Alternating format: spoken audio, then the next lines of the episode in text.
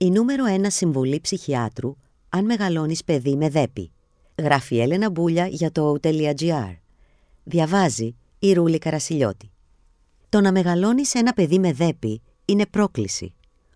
Όμως κατανοώντας τη θετική πλευρά της διαταραχής, μπορείς να βοηθήσεις το παιδί σου να ανθίσει.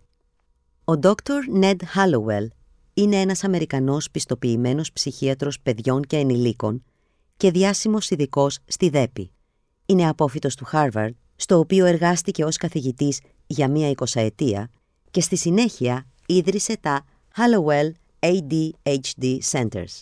Εκεί, τα τελευταία χρόνια βοηθά ενήλικες και παιδιά με ΔΕΠΗ να ζουν όσο το δυνατόν πιο ευτυχισμένα και παραγωγικά, εφαρμόζοντας μία μέθοδο ενδυνάμωσης για τη συγκεκριμένη νευροπικιλομορφία.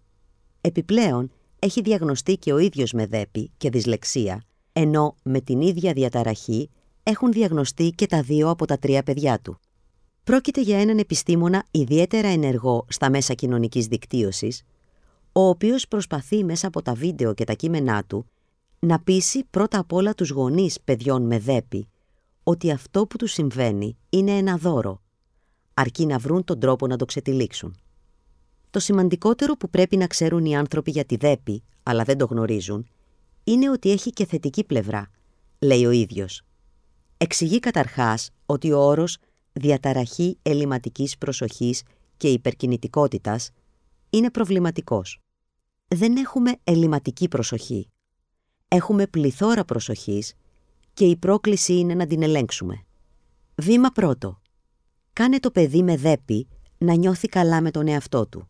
Ο Dr. Hallowell ενθαρρύνει τους γονείς να σκέφτονται τη δέπη ως μια εγκεφαλική διαφοροποίηση και ως μια πηγή απίστευτων δυνατοτήτων που μπορεί κανείς να εκμεταλλευτεί. Αυτές περιλαμβάνουν τη δημιουργικότητα, τη φαντασία, την καινοτομία και την επιχειρηματικότητα. Όπως συνηθίζω να το περιγράφω, το μυαλό των ανθρώπων με δέπη είναι σαν μηχανή Φεράρι με φρένα ποδηλάτου. Ένα μυαλό υψηλών ταχυτήτων με φρένα ποδηλάτου είναι κάτι με το οποίο θέλεις να δουλέψεις. Δεν αποτελεί έλλειμμα, περιγράφει. Τα παιδιά με δέπη ακούν διαρκώς τους γύρω τους, τους γονείς τους, τους δασκάλους, τους συμμαθητές τους, να μιλούν για τα μειονεκτήματά τους. Αυτό μπορεί να διαλύσει την αυτοπεποίθησή τους.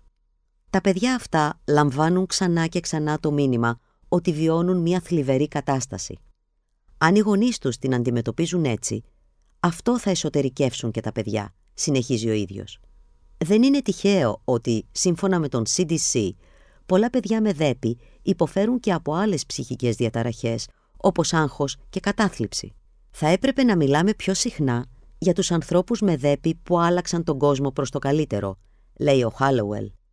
Για τους βραβευμένους με Νόμπελ επιστήμονες, τους εφευρέτες, τους CEO, τους αθλητές, τους μουσικούς και πολλούς ακόμα με επιτυχημένες ιστορίες ζωής.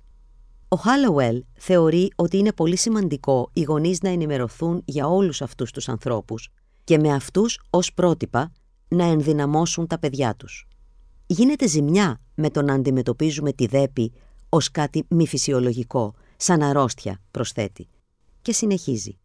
Αυτό δεν σημαίνει ότι δεν αποτελεί μια αναπηρία. Η δέπη μπορεί να οδηγήσει σε χρόνια ανεπαρκή επίδοση και προβλήματα σε όλες τις εκφάνσεις της ζωής, ενώ υπάρχουν και έρευνες που υποστηρίζουν πως μπορεί ακόμα και να μειώσει το προσδόκιμο ζωής. Ωστόσο, με τη σωστή διάγνωση, αντιμετώπιση και υποστήριξη, τα παιδιά και οι ενήλικες με αυτή την κατάσταση μπορούν να αξιοποιήσουν τις δυνάμεις τους και να ευδοκιμήσουν. Η ΔΕΠΗ είναι ένα δώρο που πρέπει εμείς να ξετυλίξουμε. Δεν ξετυλίγεται μόνη της. Βήμα δεύτερο. Μάθε στο παιδί με δέπη να αξιοποιεί τις δυνάμεις του. Το να μεγαλώνεις ένα παιδί με δέπη αποτελεί πρόκληση. Ακόμα και το πιο απλό πράγμα, για παράδειγμα να ετοιμαστεί το πρωί για το σχολείο, μπορεί να γίνει κόλαση. Δεν λέω ότι είναι εύκολο, αλλά αν το προσεγγίσει κανείς με θετική διάθεση και αναζητήσει τα ταλέντα και τις δυνάμεις του, το παιδί θα ανθίσει, λέει ο Χάλοουελ. Η θεραπεία της ΔΕΠΗ περιλαμβάνει φαρμακευτική αγωγή και συμπεριφορικές παρεμβάσεις και το δεύτερο απαιτεί από τους γονείς να αναζητήσουν τη βοήθεια κάποιου ειδικού. Σύμφωνα με τον ψυχίατρο, τα παιδιά χρειάζονται έναν οδηγό εντός εισαγωγικών που θα τους βοηθήσει να καταλάβουν τη ΔΕΠΗ και θα αναπτύξει συγκεκριμένες, εξατομικευμένες στρατηγικές που θα βελτιώσουν τη συγκέντρωση του παιδιού, τις επιδόσεις του, τις οργανωτικές του ικανότητες και την επίτευξη των στόχων του. Το παιδί χρειάζεται κάποιον που θα κάτσει δίπλα του και θα το βοηθήσει να δημιουργήσει τα δικά του εργαλεία για να θυμάται πράγματα, να παρακολουθεί με συγκέντρωση και να ανταποκρίνεται στους χρόνους του προγράμματός του, συμβουλεύει ο Χάλοουελ. Συνήθως αυτό κάνουν οι γονείς, όμως αυτό μπορεί να κάνει το παιδί να νιώθει ανήμπορο. Είναι προτιμότερο να το αναλάβει ένας ειδικός, ένας ειδικός παιδαγωγός, ένας σύμβουλος, ένας παιδίατρος με ειδίκευση στη ΔΕΠΗ, που θα βάλει σε μία σειρά τη ζωή του παιδιού και θα το βοηθήσει να μείνει οργανωμένο. Ένας καλός coach μπορεί να παίξει τεράστιο ρόλο στην εξέλιξη του παιδιού, καταλήγει ο ψυχίατρος. Χρειάζεται όμως υπομονή. Για τη ΔΕΠΗ δεν υπάρχει οριστική θεραπεία, όμως με τη σωστή καθοδήγηση τα συμπτώματα θα βελτιωθούν. Όπως είπαμε, είναι ένα δώρο που πρέπει να προσπαθήσεις να ξετυλίξεις μόνος σου.